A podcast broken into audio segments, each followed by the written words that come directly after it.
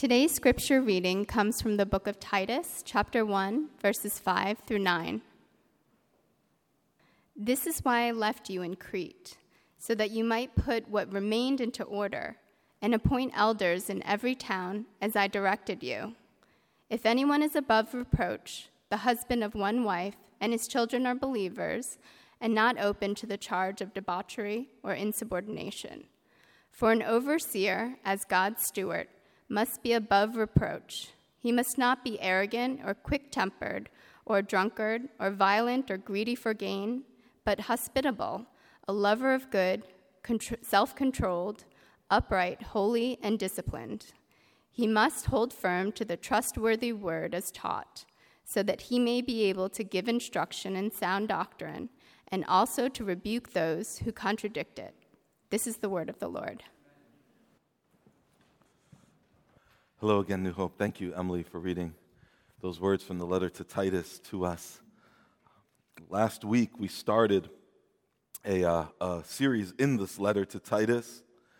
And one of the things we saw last week is that a key message of this letter is that truth leads to godliness. In other words, this letter teaches us that believing in the truth of the gospel leads to a certain kind of life. A life that contrasts in many ways with what our culture might call the good life or the best way to live. We saw last week that the gospel is designed to lead us into a kind of living that looks like Jesus. I would, I would uh, suggest to you that that's what the Apostle Paul is talking about when he says that truth leads to godliness, that godliness is Jesusness. It is Jesus like living. We saw last week that godliness doesn't just mean religiosity, properness. No, it goes deeper than that. Godliness describes those certainly who seek to keep their hands clean from sin, but it also describes those who are willing to get their hands dirty and also to serve others and to care for others in their suffering and in their sin. Once again, godliness means looking like Jesus, his character, his priorities. It's a high calling, isn't it, New Hope? It's a super high calling. The author of this letter knows that there's often a, a discrepancy, a, a misalignment between what we believe or what we say we believe and how we live. The author realizes that many of us can believe the truth or say we believe the truth, and yet we don't live lives that look like Jesus' life. The author wants to close that gap between, uh, realign and, and fix that discrepancy between what we say we believe and how we live. So, this letter, what it does is it calls us to reconsider our lives, to look closely at the way that we're living, to look closely at our priorities, to look closely at our goals, to look closely at our practices and the rhythms of our life from week to week look closely at them so that we can realign them with the truth that we claim to believe in the gospel. And we need to do this with regularity because we are all prone to drift from what we know is true. This letter was written by the Apostle Paul to his partner and his protege named Titus, who he had left in Crete to care for a network of churches that they had planted together. Crete is a beautiful island in the Mediterranean. Many of the folks who lived on Crete in Paul's day and in Titus's day believed in a particular set of gods, little g gods. They believed in Greek gods, the Greek gods that many of us studied in school when we were maybe in elementary school or middle school or maybe even high school. They worshiped gods like Zeus. In fact, Cretans, as I said last week, claimed that Zeus was, was born on their island. They worshiped him, and as is often the case, what you worship and what you serve shapes the way your life looks. And a lot of the people who lived on Crete looked a lot like Zeus. Zeus was known for being a liar, a cheat, a womanizer, an immoral god, if that makes any sense. And Cretan culture was notorious for looking a lot like Zeus. It had been shaped by the center of their worship. In fact, as I shared last week, there's one old Greek word for liar was kretizo, kretizo, which means to be Cretan. To be Cretan was synonymous with being a liar. Well, sadly, the culture of Crete was even seeping into the life of the local churches there on that island. Many followers of Jesus were drifting away from godliness, Jesus like living, into Cretan like living, Zeus like living. And that's why Paul writes this letter to them to address those troubles. That led us uh, last week to ask a few questions, if you remember, if you were here last week. We asked ourselves if, if the people in Crete were so powerfully impacted by their culture and were drifting away from godliness because of the influence of their culture, then maybe we should ask ourselves is this happening in our own lives? What's our relationship to, our, to the cultures around us?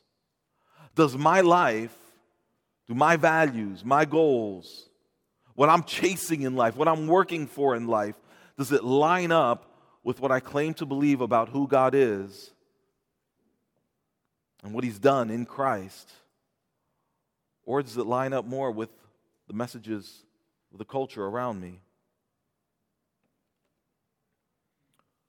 We ask the question what is it that, that our culture seems to value? And I know that we don't all live in, in a, one homogenous culture. Maybe there are different cultures around this area. Maybe there's one culture in the place where you go to work and you go to school, and there are certain things that are valued and chased and really rewarded in that environment.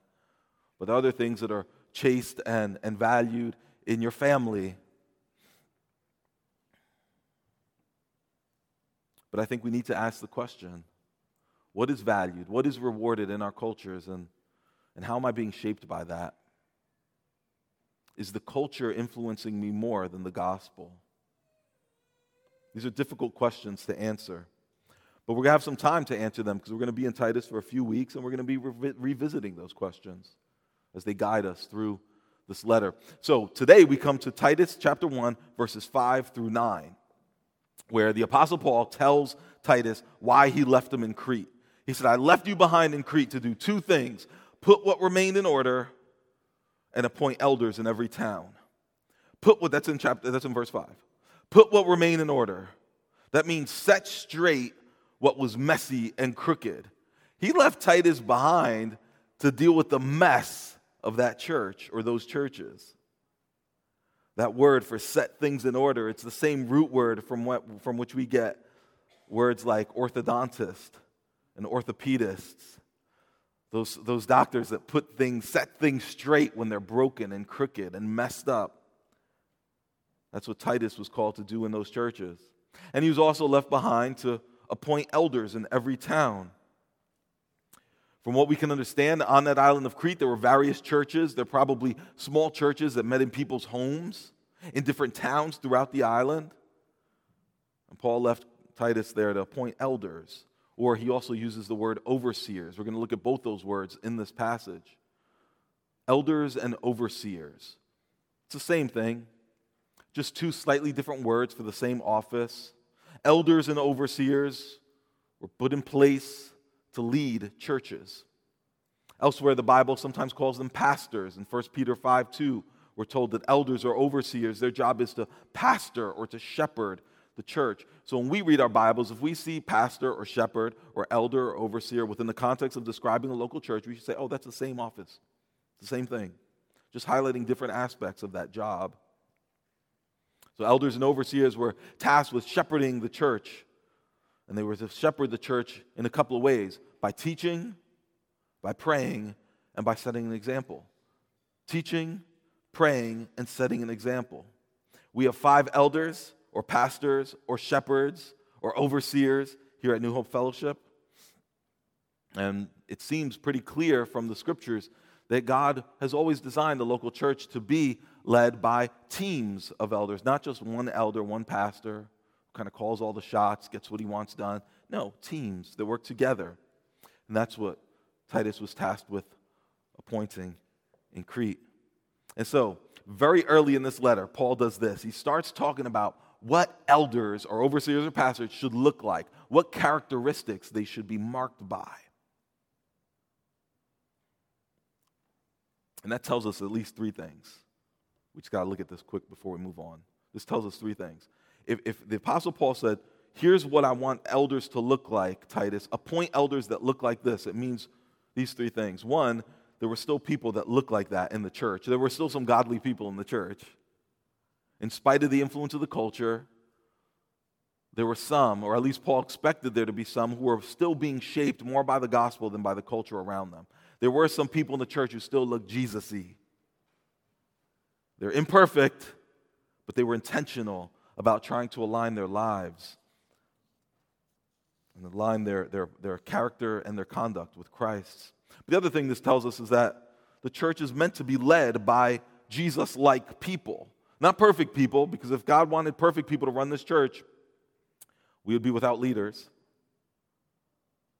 But the church is meant to be led by Jesus like people. In other words, the character of the leaders in the church really, really matters. Character really, really matters.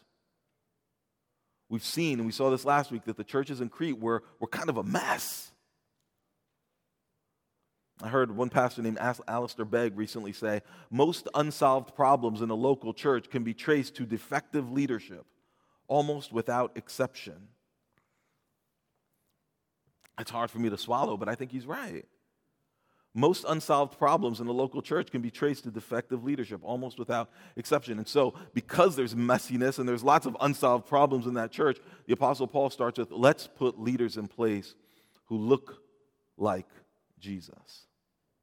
This is a wise starting point for addressing the needs and the problems and the sins of those churches. To address the leadership. It makes sense, no? I mean, in a given household, there are problems in the household. It makes sense to address the leadership in that household first before we start talking to the, the youngest in the household. If there are problems in an organization of any sort, in a corporation, it makes sense to look closely at the leadership and see if they're doing what they're meant to be doing and if they are the kinds of leaders they're meant to be, rather than looking at the lower level employees who just started. So today we're going to look at the characteristics that Paul lists, and we're going to see how they align with the gospel. But again, before that, two more things. Before that, two more things. One, as we look through this, two things to keep in mind as you read through this list of characteristics. First one is this I want you to notice the order, the, the, the order, ordinariness. Why am I having such trouble saying that word? The ordinariness of the list. There's very little remarkable about this list of characteristics, it's all quite ordinary. When the Apostle Paul says, here's the kind of elders that should lead the church, he doesn't say they should be visionaries. He should, doesn't say they should be dynamic communicators. They should be generational talents. No. What he, what he calls for is much more ordinary. In fact, as you read through this list in just a moment, I want you to ask yourself if there, is there anything in this list of characteristics, qualifications for an elder that you think shouldn't mark every follower of Jesus? Is there any qualification here that you think shouldn't mark every Christian? Because as I look at the list, the only two I can think of are these. They're in verse 9 and in verse 6. Verse 9 says an elder should be able to give instruction and sound doctrine. That means he should be able to teach. Maybe that's quite well. Maybe not every Christian needs to be able to teach or preach. But we'll look more closely at that and we'll ask if even that maybe applies to all Christians too, in one way. And then verse 6 says that every elder should be a husband of one woman, which would, which would seem to indicate that that elder should be a man. The Bible shows us that men and women are 100% equal in worth and value in God's sight. The Bible gives us no reason to think that one sex is more competent or more able to lead than another. But the office of elder, nevertheless, is reserved for men, and that's clear from passages such as this. Much in the same way that in the Old Testament, the office of priest was reserved for men. Have you ever noticed that? There are other offices we see in the Old Testament prophets and judges, and those, those, we see women judges, we see women prophets in the Old Testament. In the New Testament, we also see women prophets and evangelists and deacons, you name it, filling various, various different roles. But in the same way that those Old Testament priests were meant to be men, it seems that there's a parallel in the New Testament when we come to the office of elder. They're called to be men as well. It shouldn't surprise us that there are some offices or some roles that are gendered. Um, think about the fact that a mother is called to be a woman and a father is called to be a man. My father's a great parent, but he would not be a very good mother, nor would my mother be a very good father. Those roles are gendered, and it seems that elders are likewise meant to be men, just like priests in the Old Testament. So, able to teach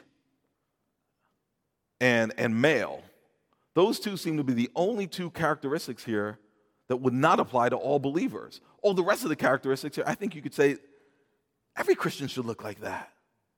Every Christian, every leader, certainly, including every discipleship group leader, every uh, care group leader, every uh, uh, care group member and discipleship group member, every Sunday school teacher, every ministry leader, every worship team member, every church member. I believe, and I think you'll agree with me as you read through this list, should be marked by the same characteristics that, that Paul lays out for elders. In other words, I've put this on a slide, I think. Only people who fit this description should be appointed as elders, but elders aren't the only people who should fit this description. All Christians should fit this description. The fact that you're in a position of leadership, if you are in a position of leadership, and you're instructing others, you're influencing others, that just makes it all the more important that you bear these, these characteristics. So, the reason I, I point that out is because I'm hoping that we can look at this description of elders not just as a measuring stick to evaluate pastors, elders, overseers. It is that, and it should be used that way as a measuring stick to evaluate me and the other elders. There's no doubt. And I want to submit to that. For those who are elders here, we, we, we need to submit to that. We need to take these qualifications very seriously. These are searching words and they're convicting words for us. And I know my elder brothers would, would agree. But if you're not an elder, let these words search you as well. Again, they can be used by God to help you ask some questions. How is the gospel impacting my life? Is it shaping me more than my culture is? Am I growing in and striving for godliness, for the character and the life of Jesus? So, note the ordinariness of the list. And the other thing I was going to say as well before we look at the list is notice the four C's in this list. The four C's character, conduct, conviction, and competence. Character meaning who you are, conduct meaning how you live and act, conviction meaning what do you believe, and competence meaning can you do the job. But as you look through the list, I want to ask you where do you see it weighted? Is this list of qualifications weighted towards competence on the one end, or is it weighted towards character? I think you're going to see that it's heavily weighted towards character and conduct.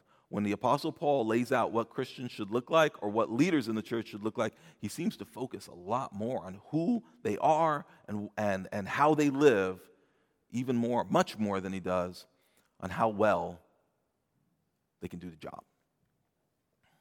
Perhaps it's because how well they can do the job depends so heavily on their character.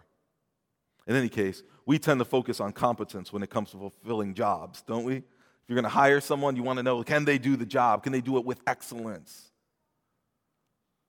If you're getting on an airplane, you don't care if your airline pilot, pilot is an adulterer, do you? Do you ever ask that question? Is my, air, is my pilot a moral person?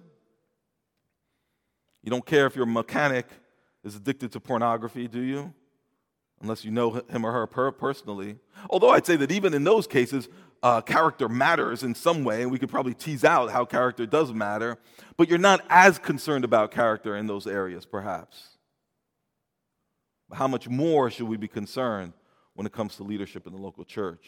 So, note the ordinariness of the list, note the four C's character, conduct, conviction, and competence as we go through this list. So, now let's quickly go through the list. And let's see how these qualifications, all these characteristics, they align with the gospel and they're an outworking of belief in the gospel. So, verse 6, the Apostle Paul says, An elder must be, he describes elders this way anyone who is above reproach. Above reproach. Some Bibles translate it as blameless. Uh, and then later in verse 7, it says it again an overseer must be blameless, or an overseer must be above reproach. This does not mean, of course, the candidates for eldership must be flawless or faultless.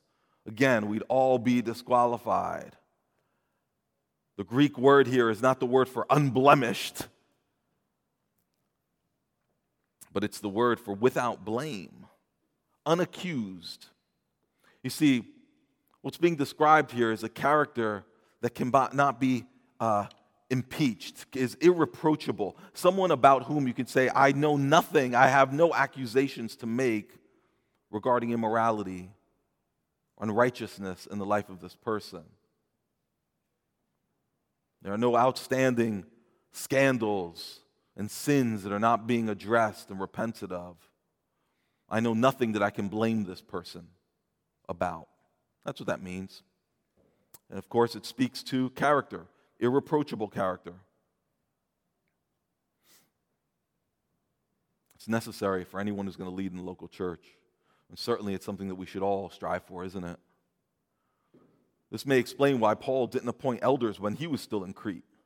He planted the churches there, he left Titus behind. And perhaps part of the reason he left him behind is because it takes time to discern whether someone is above reproach. It takes time of living together to discern whether someone is living a blameless life. That's why 1 Timothy 3 6 says that an elder must not be a recent convert. It takes time to mature, to grow.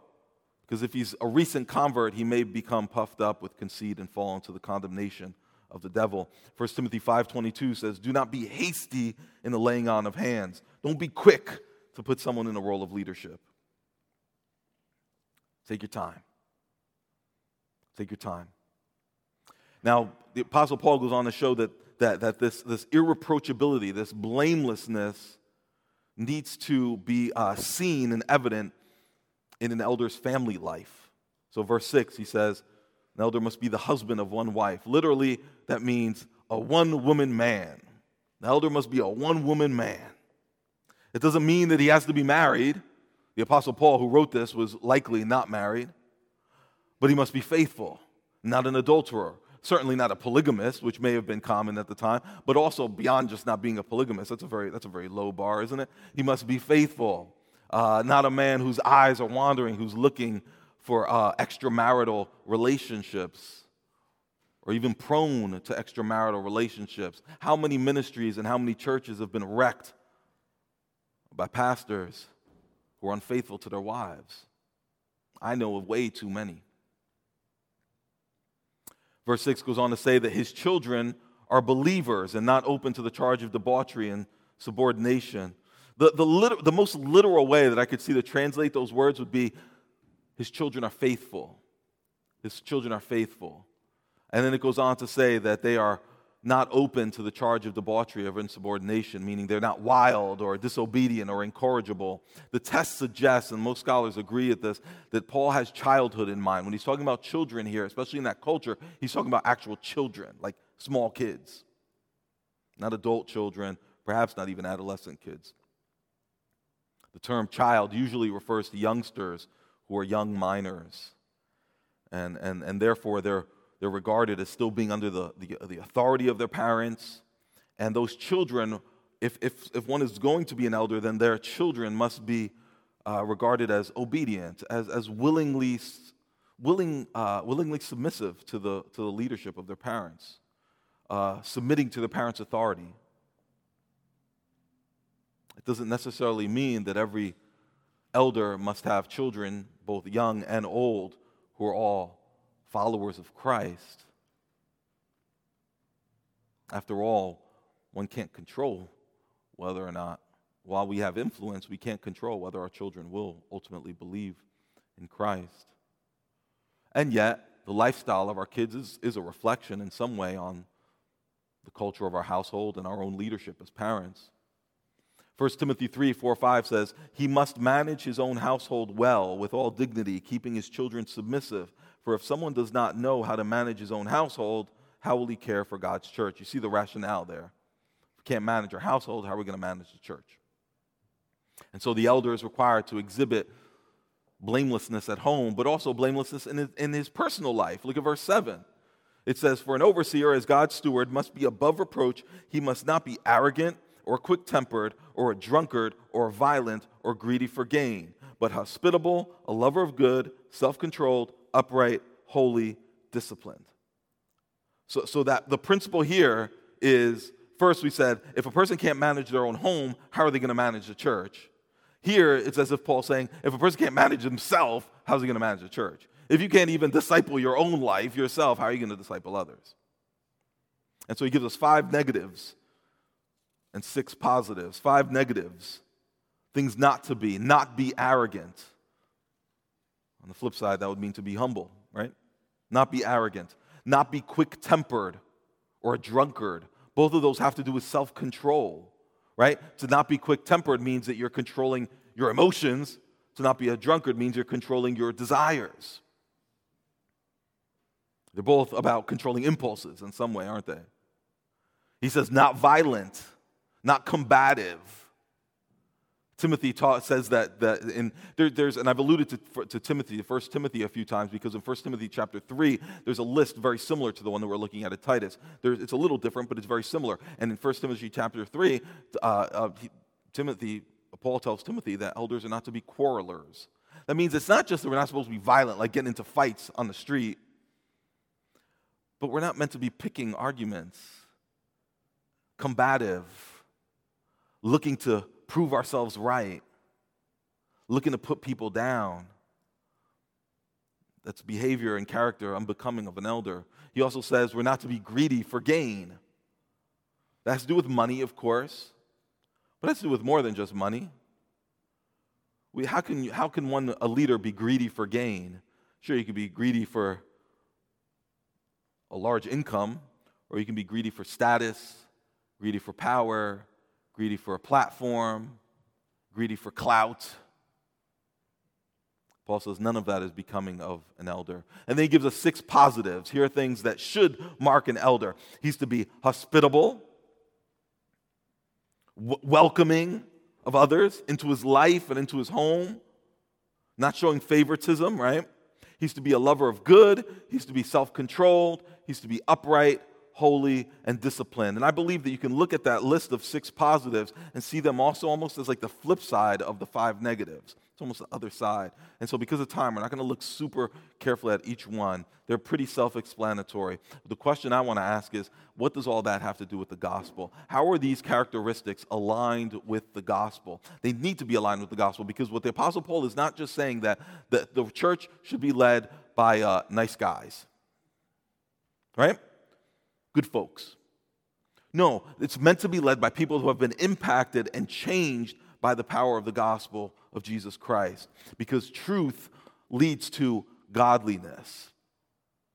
In order for us to see how these characteristics align with, with, with the gospel, I believe the best thing we can do is look at Titus chapter 2, verse 11 to 14. This is a passage that we're going to actually look at more carefully in a few weeks, but we're just going to look at it briefly now.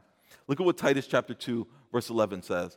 It says, For the grace of God has appeared. Excuse me. Bringing salvation for all people, training us to renounce ungodliness and worldly passions, and to live self controlled, upright, and godly lives in the present age. Let's stop there for just a moment. The grace of God has appeared. How has the grace of God appeared? It's appeared for us in the gospel of Jesus Christ. Jesus came into this world and died in order to rescue a people for himself, in order to defeat sin. He rose again and he's promised to return one day to make all things new. That's how the grace of God has come to us in the gospel of Jesus Christ. And Paul's saying that when that grace comes to you, when you receive the gospel, you believe the gospel, that gospel teaches you, it trains you to live a certain way. It trains you to renounce ungodliness and worldly passions and to live self controlled, upright, and godly lives in the present age. Look at those, look at those adjectives self controlled, upright, godly. Sound very much like the words that Paul was using to describe elders.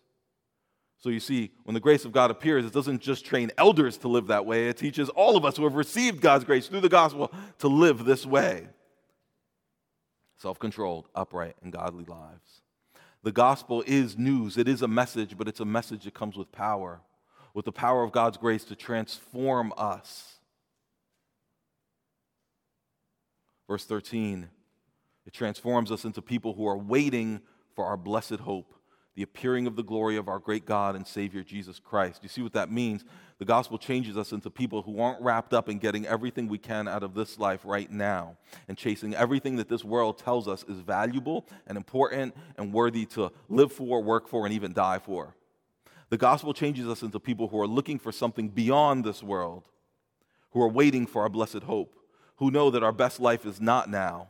This is our worst life now.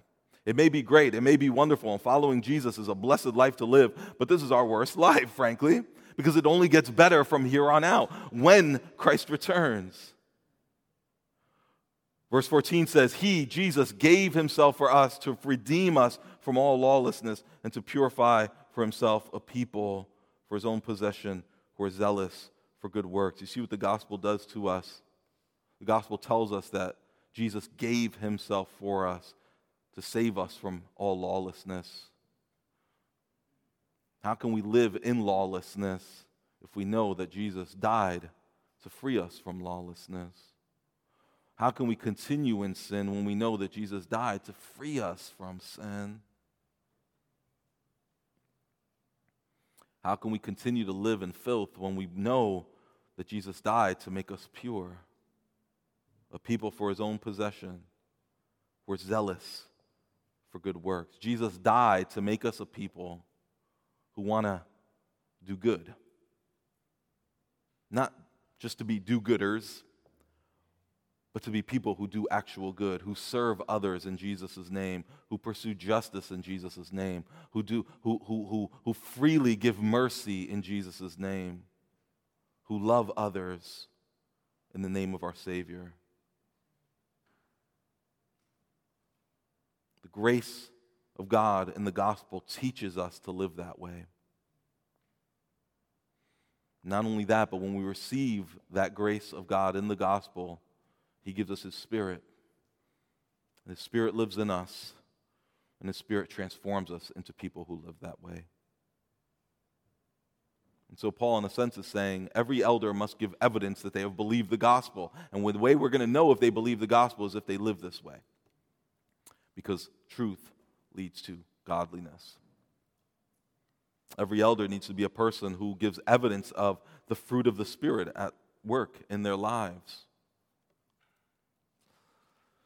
It's a convicting words because I don't know about you, but I look at myself in light of this list and I see so many holes. I see shortcomings. I see failures.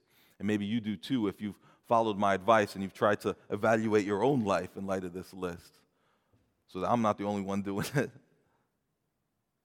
Maybe you're seeing those gaps and those holes and those shortcomings. I want to encourage you God is not done with me or with you. If you have believed the gospel and if you hear his word now calling you to pursue godliness, and don't ignore that, don't be discouraged by your failures in the past. Instead, hear his call to godliness now and ask Him for the grace you need to realign your life with what you claim to believe. He's not done with you, and He will bring the work that He's begun in you to completion. In verse 9, the apostle moves on from family life and personal life, and he says that uh, the elder, verse 9, must hold firm to the trustworthy word as taught, so that he may be able to give instruction in sound doctrine and also to rebuke those who contradict it. See, he's gone from character and conduct in verses 6 through 8. Now he's talking about conviction and competence. Conviction, what you believe, holding firm to the trustworthy word of the gospel, and competence, the ability to be able to teach that truth of the gospel and rebuke those who contradict it. The elder must hold firm to the trustworthy word. Again, it's the word of the gospel itself. It's that great news of God's plan to redeem this broken, sin cursed world, to rescue everyone who puts their faith in Jesus, who died and rose again, and he's coming back to make all things new. And he will reign over his renewed creation forever. To be a leader in Christ Church, you must believe and hold on to that word and all the necessary implications of that gospel. But again, I would ask is that really any different than what's required of anyone who's a member of Christ Church? To hold on to that gospel? But the leader must know it and hold on to it in order to be able to teach it and defend it. But again, it's less about teaching gifts here. It's, not, it's less about being a gifted teacher, and it's more about being a man who has willingness and preparedness to teach and defend the truth. It's less about being a great teacher and more about being a willing teacher who submits to the authority of God's word and believes it enough that he's willing to communicate it to others with conviction with sincerity.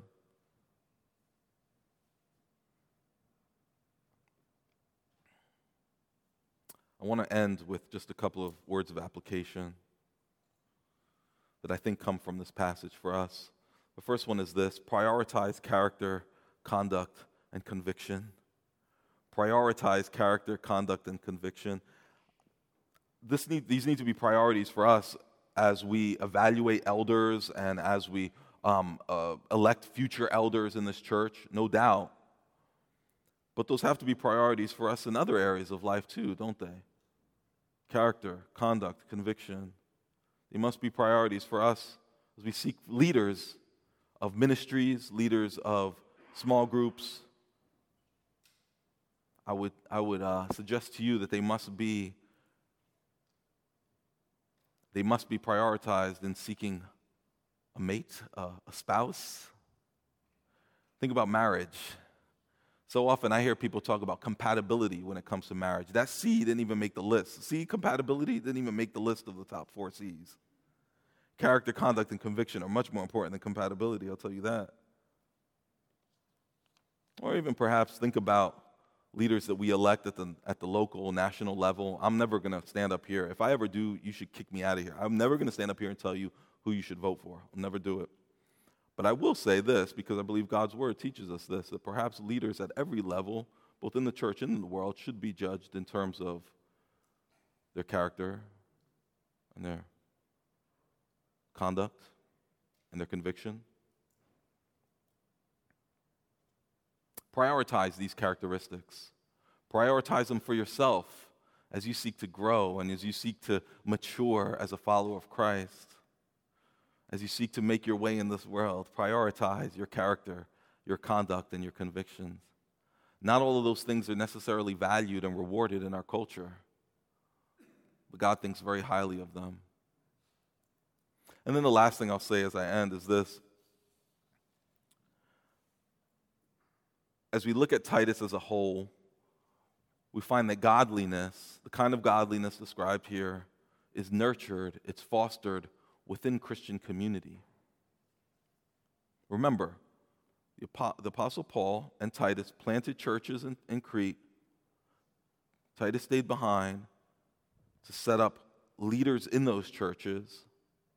The belief must have been that the best way to foster godliness on that island is for it to be local communities of people with all their flaws and with all their sins together seeking to work out what does it look like for me to live a life that's aligned with the truth of the gospel? We don't learn to be like Jesus in isolation. On the contrary, in isolation, we drift from godliness. That goes for us as individuals, and I believe it even goes for us as households. We drift from godliness when we are isolated from our brothers and sisters. Perhaps you've seen some of this when there have been seasons in your life because of some kind of necessity, you've been removed from community. Maybe it's because of illness. Maybe it was during the pandemic. You found yourself isolated from community. Tell me honestly, evaluate your life over that season. Did you, did you recognize drift happening? Did you recognize yourself and your household growing more godly during that time? Or was it the opposite? Were you beginning to reflect more and more the values of the culture around you?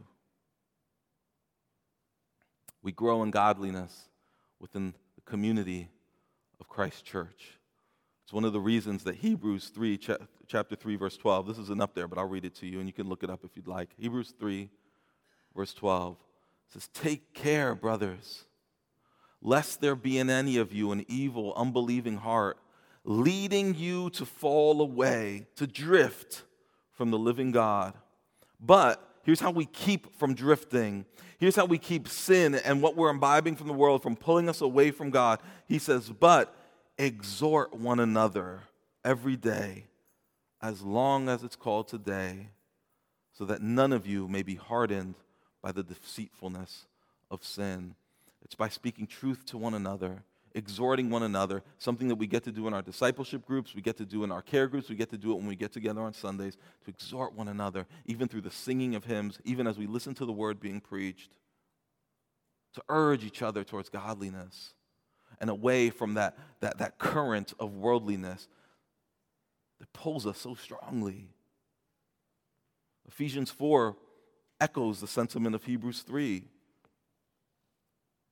It tells us that it's within the community of God's people as a church as we speak the truth, that truth that leads to godliness, Paul says, as we speak that truth to one another in love, within the context of that community, what happens is we all begin to grow together. The entire body begins to grow into maturity and become more Jesus y, more Christ like. So, as I end, I'll just make one more plug for our discipleship groups. I don't think discipleship groups are a panacea. They're not going to they're not the only place that we find community, but it is one place. And so if you're able, I would encourage you, even if you need to move things around and make sacrifices, to join a discipleship group as possible. But more than about being about discipleship groups, it's about being in community with other brothers and sisters who are going to urge you and pull you towards godliness. We need this. We need this. We fall out of alignment so quickly. We need God's word within the context of community to realign our wheels, so to speak, again and again under the power of the gospel. Let's pray. Father, we thank you for your word, which uh, reorients us.